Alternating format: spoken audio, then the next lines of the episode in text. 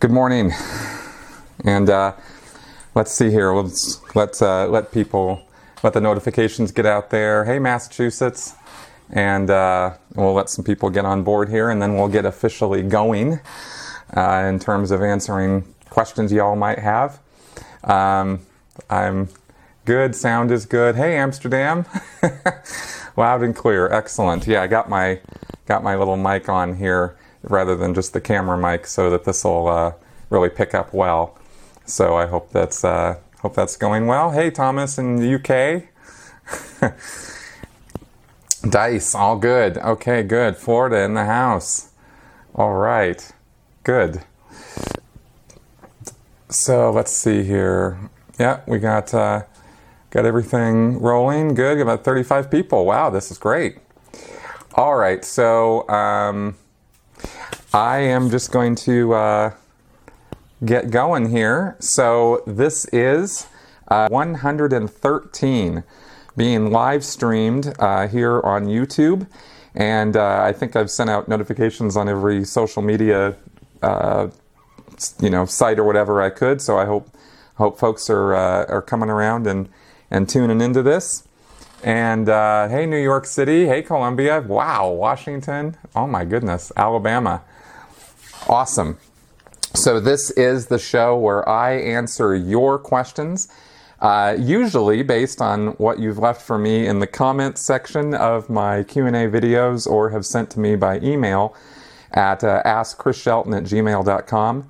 But this time, since we're doing this live, I'm going to answer any questions that y'all throw at me live. Now, of course, I'm sure I won't be able to answer every question that comes at me, but I will do my best to give complete and full answers on what you do throw at me. So let's go ahead and get started and see what we can come up with. Tell us your best dad joke. No, I'm really bad at dad jokes. Southeast Pennsylvania, Connecticut, Ontario, Canada. Hey, Alex, Barcelona. All right. Have I seen Stalker by Tarkovsky? When do you come to Spain to hang out? Okay, no, I have not seen that movie. And I would love to come to Europe at some point to hang out. I've got a whole little destination list, actually, of places to go. And Europe is second on that list after Australia.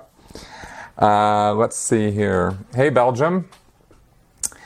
Yes, let's get Gemma and John around. That would be fun. Thanks, Betsy. Hey, Las Vegas. Yes. Oh, by the way, yeah, just a couple announcements here is next week is HowdyCon. And so I will be doing first time I'm doing a live stream of my Sensibly Speaking podcast. That'll be next Saturday. And then, yeah, maybe I'll see about having Aaron. Maybe Aaron and I can do a live Q&A on Sunday. That would be kind of cool. I hadn't thought about doing that, but I think that would be fun. And of course, I'm sure when we're doing our live streaming of the Sensibly Speaking podcast, we'll probably be taking questions from people as well. So maybe that would be redundant if I did both of those. So anyway, but the podcast is all set up. We're going to be doing that next Saturday, and I'll get notifications out on Twitter and Facebook and on the bunker and stuff as to what time that will be. I will also be doing some videoing of the HowdyCon event. I think other people are set up to do some periscoping and stuff of the actual Saturday night event, but I will be around all weekend of HowdyCon with this camera and my equipment and stuff, maybe doing some interviews with people who want to be interviewed. I'm not going to put anybody on camera who doesn't want to be on camera, because I respect people's privacy at an event like HowdyCon. But I'm hoping to do a little video log of the event, do maybe a little bit of live streaming as well, and then put a video together for the following Thursday. So that's in the works as well for this next week. Let's see what else we got coming in on the comments here. Hey, Henderson, Nevada, UK, hey, Andrea, Elaine from the UK. Yeah, I think HowdyCon's going to really be something. I think that's going to be a lot of fun. So let's see here. Do you think OSA is here with us? Yeah, I do. I think that they kind of keep an eye on my channel to some degree. And the reason I say that is because within almost minutes of posting any video that I post, I get a downvote, like right away. And I can't imagine why anybody would do that to like every one of my videos unless they were, you know, sort of trolling me. And I don't know. I mean, it doesn't have to be OSA that would do that. But I kind of think that, you know, they keep an eye on me and on my content. And in fact, just as a point, this podcast that I did this yesterday that I posted with Natalie Feinblatt, Dr. Natalie, she is like Rachel Bernstein, a cult recovery counselor and psychotherapist in Los Angeles, and great woman. And I did a podcast with her yesterday. And John Alex Wood, responded to my tweet about that by throwing up the Scientology hate page about me, which he's never done before. And so I thought, there must be something in that podcast that must have set him off somehow. Maybe not, but, you know, he's never done that before. So anyway, check out that podcast. It's a good one, and Natalie definitely knows what she's talking about. All right, let's see what we got here. Poor Scientology. Getting worldwide knowledge reports. That's right. All right. So do you have any questions for me? This is a Q&A show. So I'm glad you all are here. And yes, magical live stream, magical sci-fi technology. No one really should be too freaked out, by the way, about posting here in terms of Scientology coming after them. They don't have the resources to go after every single person who asks me questions or posts on my YouTube channel. They're not that Orwellian in power, 1984 Big Brother sort of thing. OSA is, you know, the entirety of the Office of Special Affairs International is probably, 30, 40 people, and not all of them. Now it's a guess. Maybe it's 50 people or something. I'm not really sure how many people work at OSA specifically, but I know it's not a huge organization. And in that organization are levels of knowledge, right? Not everybody is in on everything that OSA does. There are people who have worked at OSA Int who have no idea that they hire private investigators, do stalking and harassment and stuff, because there are people in OSA who do PR work, for example, and they have a limited knowledge, right? It's very need to know within the Office of Special Affairs as to who gets to know what. So my point is that a very small number of people are the ones who are actually hiring private investigators, who are on the internet, who are in the know and in the loop about all the nefarious stuff that OSA gets up to. So the idea that they're going to go after people who are just commenting on YouTube is not very realistic. That's not really how it works. Okay, so feel free, in other words, to comment away and ask me whatever questions you want. Okay, let's see here. Did you ever have any Div 6 duties while in Scientology? That was my personnel hell. Yes, I did have to go out and do some body routing and book sales. I wasn't ever very good at it. I was always the guy complaining about having to go out and do that kind of stuff, because I didn't like talking to the raw public. And the reason I didn't wasn't because I didn't like people, but it was because I didn't know how to, and I was afraid of the ridicule that we would get. Because, a lot of people will come by and, utter these little comments or, oh, science, L. Ron Hubbard, took out a bet, and that's why he started Scientology and stuff. And I wouldn't have any real replies to these things or really have a lot to say back to that stuff. And I've always felt really nervous about it, and I was easily, I was kind of timid when it came to going out and talking about it broadly to the raw public. I think with all the experience I've had over the last few years doing what I'm doing now and in public speaking and stuff that I've done, I wouldn't have those same problems if I went back into the church and started doing it now. But my problem now, of course, would be that Scientology is, you know, has to tell a lot of lies in order to get people to come in, and that was my problem when I was in that eventually got me out. So I did do some Div 6 work, but I didn't really enjoy it much.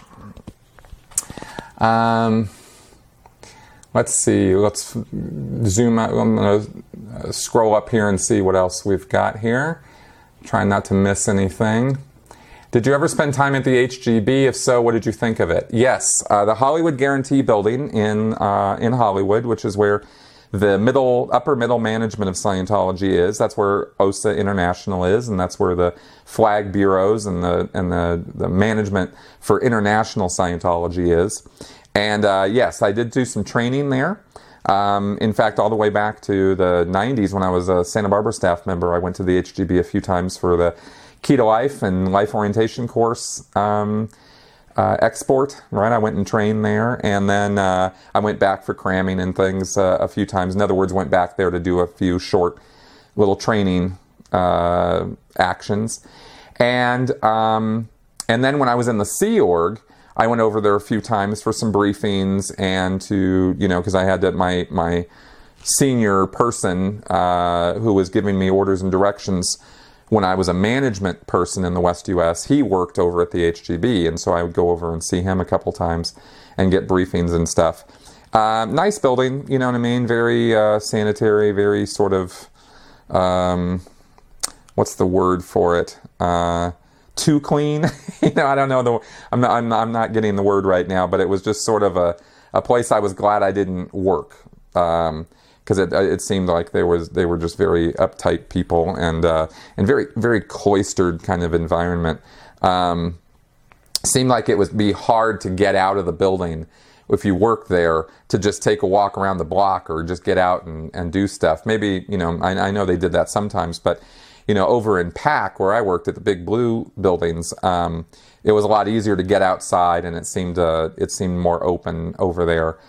And of course, this is all within the environment of the Sea Org, which was, you know, working in the basement 12 hours a day. So, you know, kind of funny that I would say that PAC seemed more open than the HGB, but in the context of the Sea Org, it kind of did. Let's see. Stu P.S. From Chicago. How many people in the Sea Org are able to deal with being so overworked? Coffee, adapting, personal motivation, all of the above. You just keep yourself going. There's a lot of internal motivation that goes on at the musters. Remember that in the Sea Org, you muster in the morning, after lunch, after dinner, and sometimes at the end of the night, but not all the time.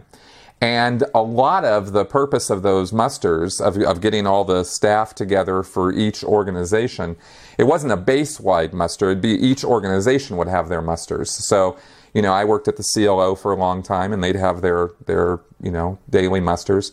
And that was to account for everybody and do a roll call and make sure everybody was where they were supposed to be. But then there would also often be motivational sort of talks by the executives about, you know, let's go, and these are the quotas, and we're going to make this happen, and we're clearing the planet, and we're saving the universe kind of talks, right? And that went on a lot. And it wasn't always being dressed down at musters, although that happened too. But it was more like the dressing down sort of stuff was the sort of thing that would happen individually. You take a person aside if they were, you know, or you take them into a room or something and give them the what for. But you wouldn't want to do that in front of everybody unless things were really dire. And, of course, things were dire often enough that happened often enough that it was, you know, hated musters. But it was probably 80-20, you know, in terms of like 80% of the time it was, you know, pump you up. We're excited. We're so happy. We're going to do things. We're going to make things happen. We're the Sea Org. We're the baddest. We're the best. And that was kind of the message of the musters to kind of motivate everybody and keep them going. And then on a personal level, you'd also talk with your fellow Sea Org members or read L. Ron Hubbard quotes. And Hubbard wrote a lot of motivational stuff about how great the Sea Org is and how awesome and amazing, you know, everybody in Scientology is. Hubbard said that auditors, for example, are the upper 10th of the upper 20th of human beings, you know, on planet Earth. And, you know, he put a lot of oomph behind how important Scientology is and how important and awesome all individual Scientologists are, right? When we talk about Scientology being a sort of a narcissistic sort of group, this is how it develops that narcissism. Is there's a lot of individual or attention on, you know, how great people are individually. So that's kind of a thing. So so I hope that answers that question. So let's see here. Gemma pretends she doesn't know what OSA is. All right, let's go down a little bit here. What do you think of the bar owner in Clearwater? John Robertson here. What do you think of the bar owner in Clearwater finding a camera on his Scientologist lawn pointing at his driveway? I think that is standard OSA tactics, and I am not surprised at all. He's spoken out about, you know, Scientology in Clearwater. That is where David Miscavige has almost all of his attention right now, based on, you know, what we're seeing in the news at least. There's a lot of attention on Clearwater. And anyone in that community who is going against what Scientology wants is definitely going to be experiencing the you know, sharp end of Scientology's attention. So the fact that they are keeping an eye on him covertly, right? Like they put a camera there, a hidden camera, so they weren't planning on him finding that.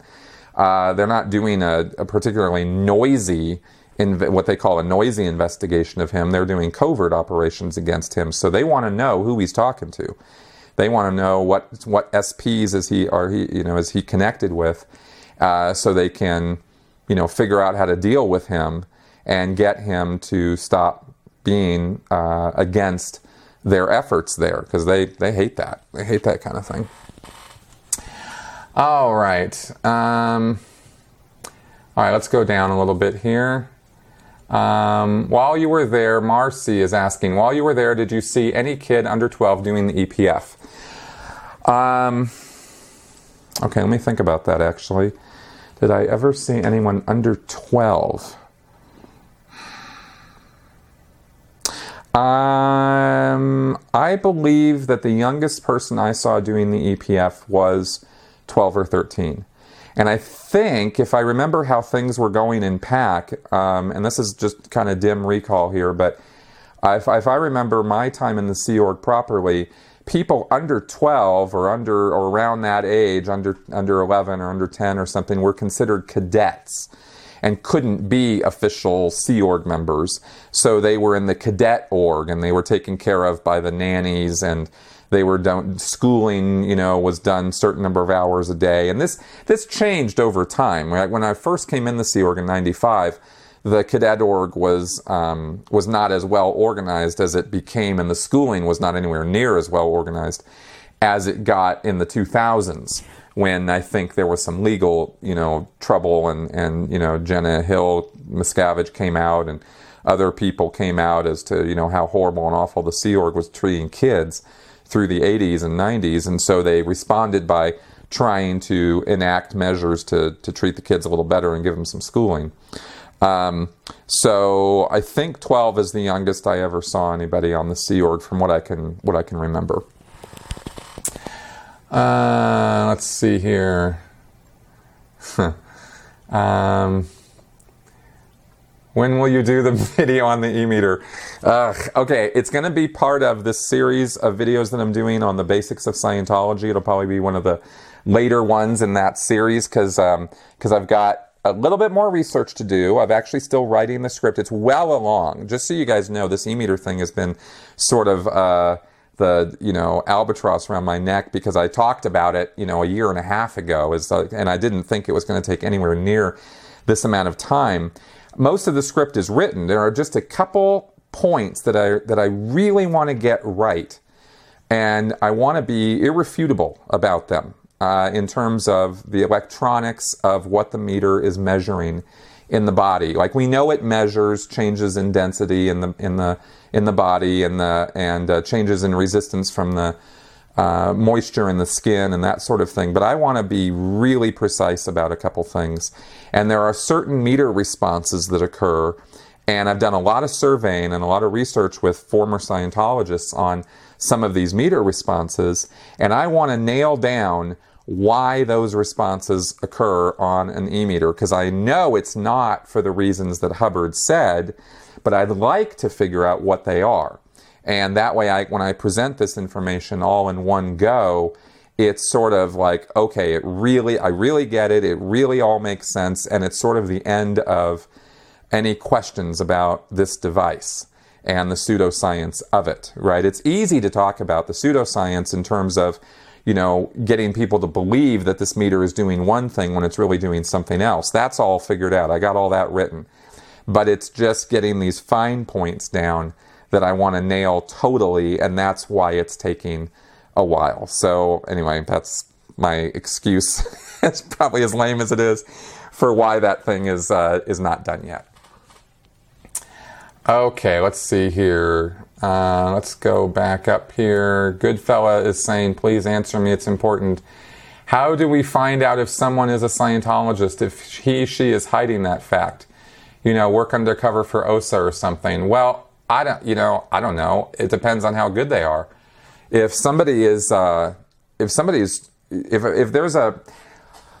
let's see. Scientologists sometimes do sub rosa investigations, in other words, undercover work. But more often than not, they hire private investigators for that kind of thing. And the private investigators are not Scientologists most of the time.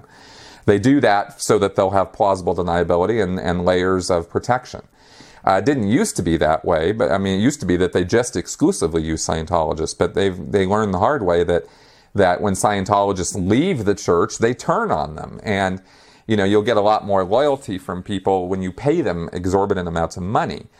Scientologist loyalty, you know, is only as good as the person believes in L. Ron Hubbard and believes in Scientology. And as Mark Headley has said, the end result of Scientology is always a person leaving Scientology. So the Office of Special Affairs and the nefarious deeds guys tend to not be Scientologists these days. But to answer your question directly now, to get back to, okay, well, how would you know if somebody's a Scientologist without them saying they're a Scientologist? Probably your best indicator of it is going to be the language that they use, because it just kind of comes out. But that, you know, it's a little bit hard to give you a simple answer to it, because the language is quite extensive in Scientology. So, you know, key words, let me think here, like what sort of key words would you find?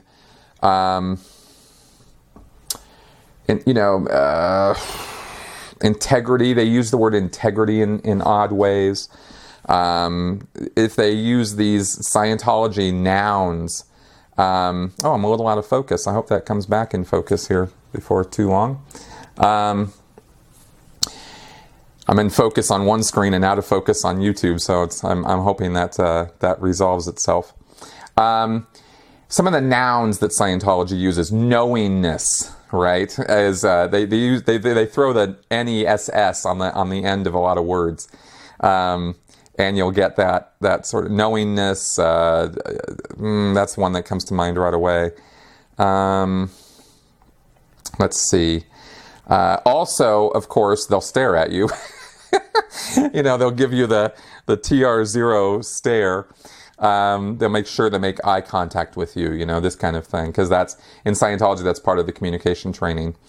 I think the language is probably the biggest giveaway as to whether you're talking to a Scientologist or not. But I'll have to think about that a little bit and maybe answer that in another Q&A where I have more time to sort of think about what the language would be that they might use. So let's see here. Yes, havingness. There we go. Inturbulation, they might let that one slip. That might be one. But havingness, knowingness, they just love NESS. You know, they'll even make ones up. Persistingness, you know, you got to persist.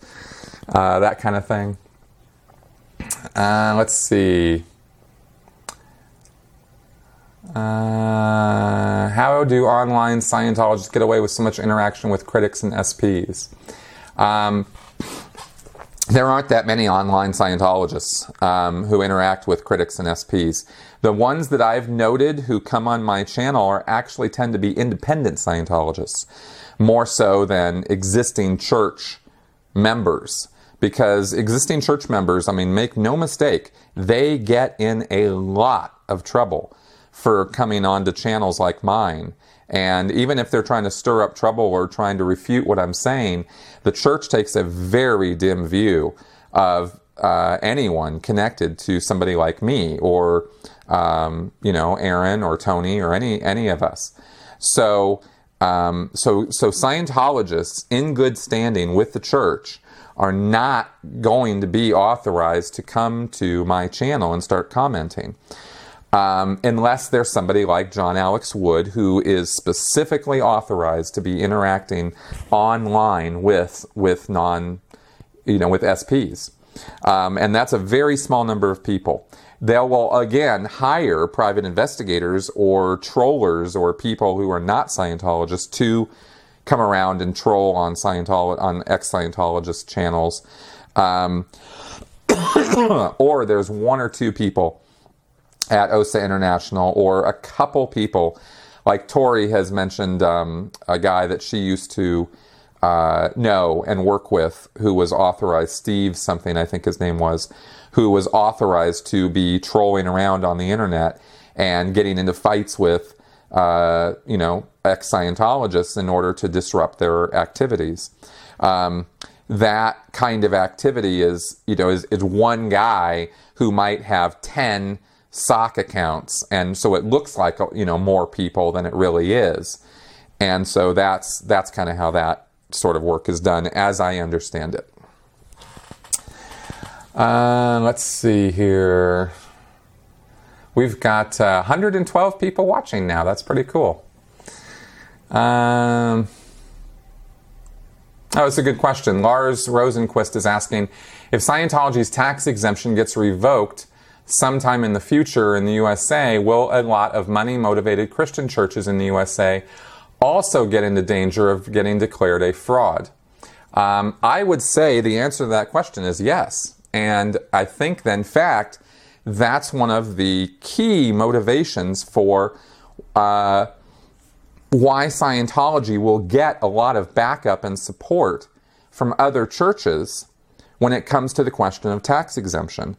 This is one of their protections for not losing their tax exemption, is they will rally other churches from other denominations, definitely Christian churches, especially in the United States, because there's more Christian churches than any other types of denominations in the U.S. They'll round up all those guys and say, look, if Scientology loses its tax exemption, you guys are next. And that's not an illogical line of reasoning. Personally, I don't support tax exemption for churches, very, very broadly. I think the test for tax exemption should be much stricter. And I think that there should be a public benefits test like there is in the UK, which is why Scientology has never gotten tax exemption in the UK. And I think the Charities Commission, and that's going on in Australia right now, is doing the right thing and pushing for transparency, financial transparency for these organizations. And I'm looking forward to, more work being done on that here in the U.S. But we got a long way to go, because the U.S., I mean, let's face it, and this is not a hit on anybody who has religious beliefs, but the U.S. is a little bit religion crazy, and structurally, there are way more protections for churches to inflict abuses on their members, any churches, with legal protections under the First Amendment and financial protections under 501c3 tax exemption than there are in other countries. And I think other countries are kind of getting it a little more right than we are on this subject. I want people to have freedom of belief, and I want them to have the freedom to practice their religion. I'm not down on that. But I think that when these organizations are able to get away with the number of abuses that they are, something's wrong with that system, and we need to dig into that. Let's see here. Yes, Austin should be taxed. I agree. Yes. Him and his palatial estates. Okay. Audio off sync with the video. That might be. There is a delay. I am running this through some broadcast software in order to transmit. So it's very possible. And I'm also talking pretty fast because I'm trying to get as many answers in as I can in as short a period of time as I can. So it's possible that there is a delay. In fact, I would expect that there would be a little bit of a delay. And I'm anticipating that when I edit this, I will probably resync the audio and video tracks with my editing software so that when I post this later, it will be in sync. But yeah, that could be an issue. Okay, let's see here. BJ Price, if Scientology can't change LRH's rules of fair game, and we all know about it, how do they think it will still work? Well, let's talk about the Scientology and the Sea Org mindset for a second.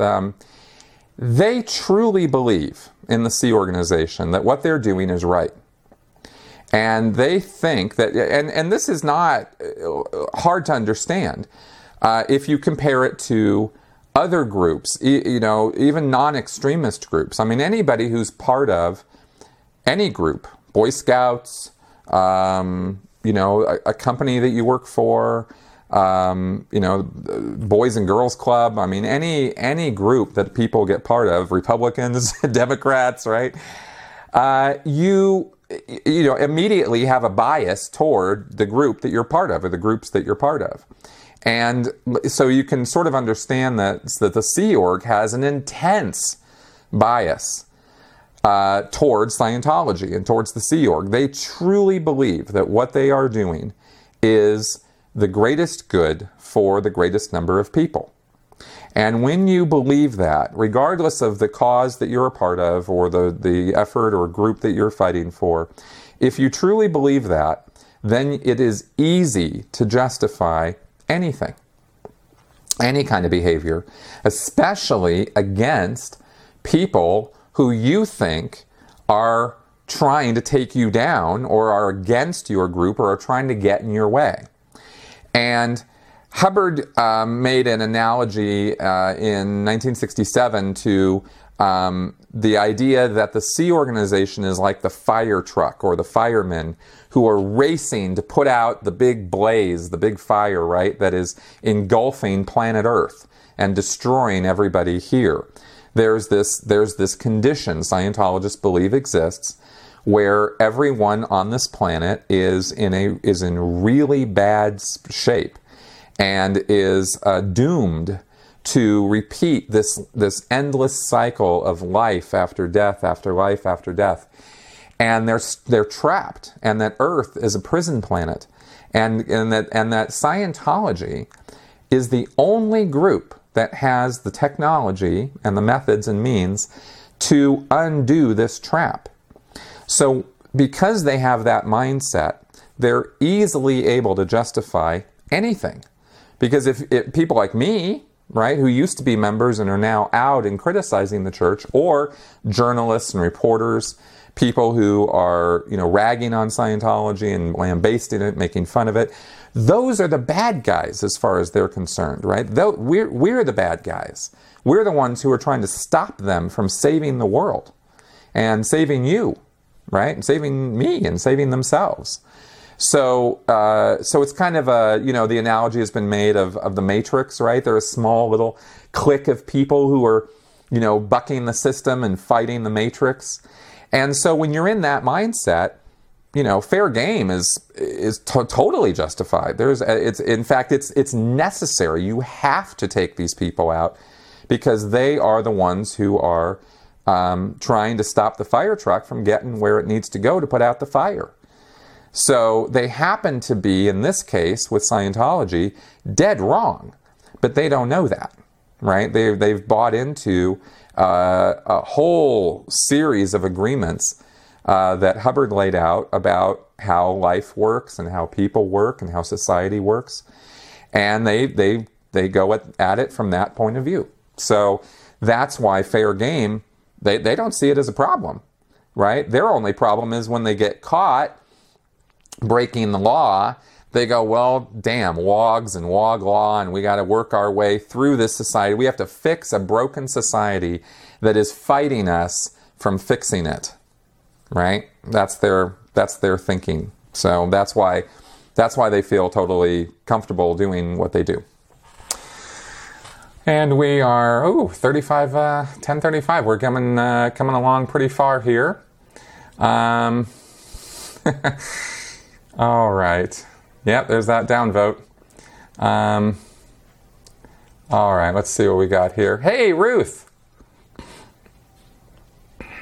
Oh, nice. We're half the CNC crew at the hub. You asked, we're here. Awesome. Okay, well, I think it's time that I get to another thing that I wanted to do this Q&A for. Okay, so guys, I want to thank you for coming. I am not done. I just want to thank you guys for showing up here, because I have done 113 of these Q&A episodes now, and in all of this time that I've been answering all these questions, I have never asked a question back, and I have a very important question today that I'm going to throw out. And I wanted to do it here with you guys because you guys are my hardcore supporters and my friends, and some of you are personal close friends of mine, I think, who are watching right now, and you're kind of my family here, in Denver and all around the world, as everybody who signed on when you guys first showed up here. So I'm kind of really nervous right now. So I'm just going to kind of do something here in front of everybody, and you guys get to watch. Melissa, Melissa's my girlfriend, and hey, hi. Hi.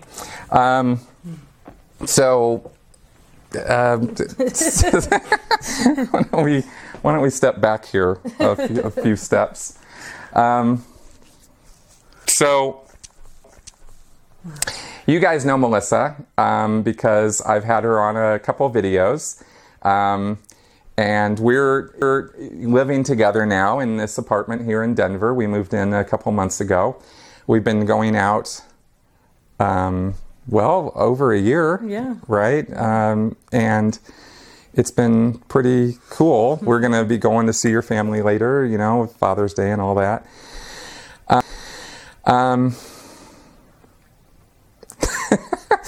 So I totally, completely, and am madly in love with you.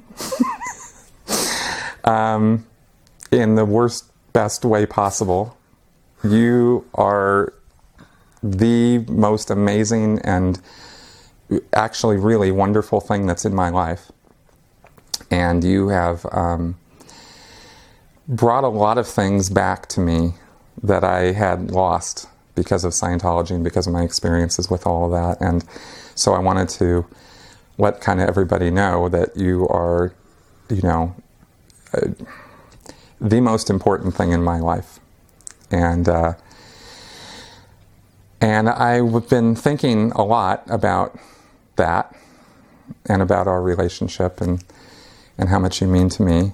And I was thinking that I would like to have you around for the rest of my life. And so I was sort of wondering, if... if you would marry me. Of course. Yes. Okay.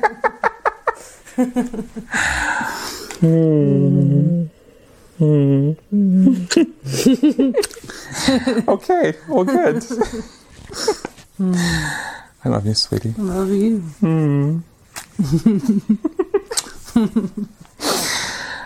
Okay. Well, that went well. Come on over here. Okay, good. So, Well, okay, everybody. So that was my question for her. And wow. So yeah, we're gonna do this. Wow, we're really gonna do this. I love you so much. Oh, I love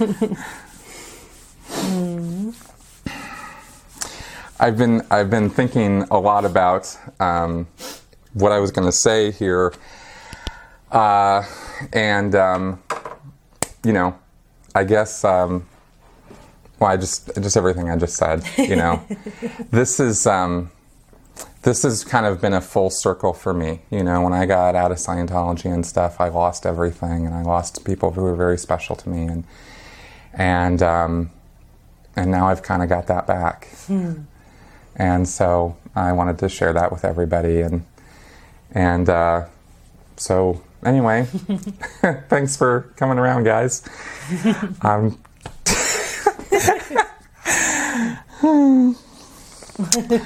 So I'm gonna wrap up the show, okay. and and then we're gonna have a great day. Oh my God. Okay, so yeah, okay, guys. Oh, hey, come here. They want to see the ring. There's the ring, guys. Can you see that? Yeah, it's a little out of focus. Maybe we can get that really close in there. I just keep staying focused on my face. I'll try to get a snapshot of it or something, guys. Sorry about that. Okay. Let's say you can't spend time with your wife. That's right. No, I will definitely be spending all my time with her. Okay, guys. So anyway, I wasn't sure how that was going to go, but yeah. Okay, cool.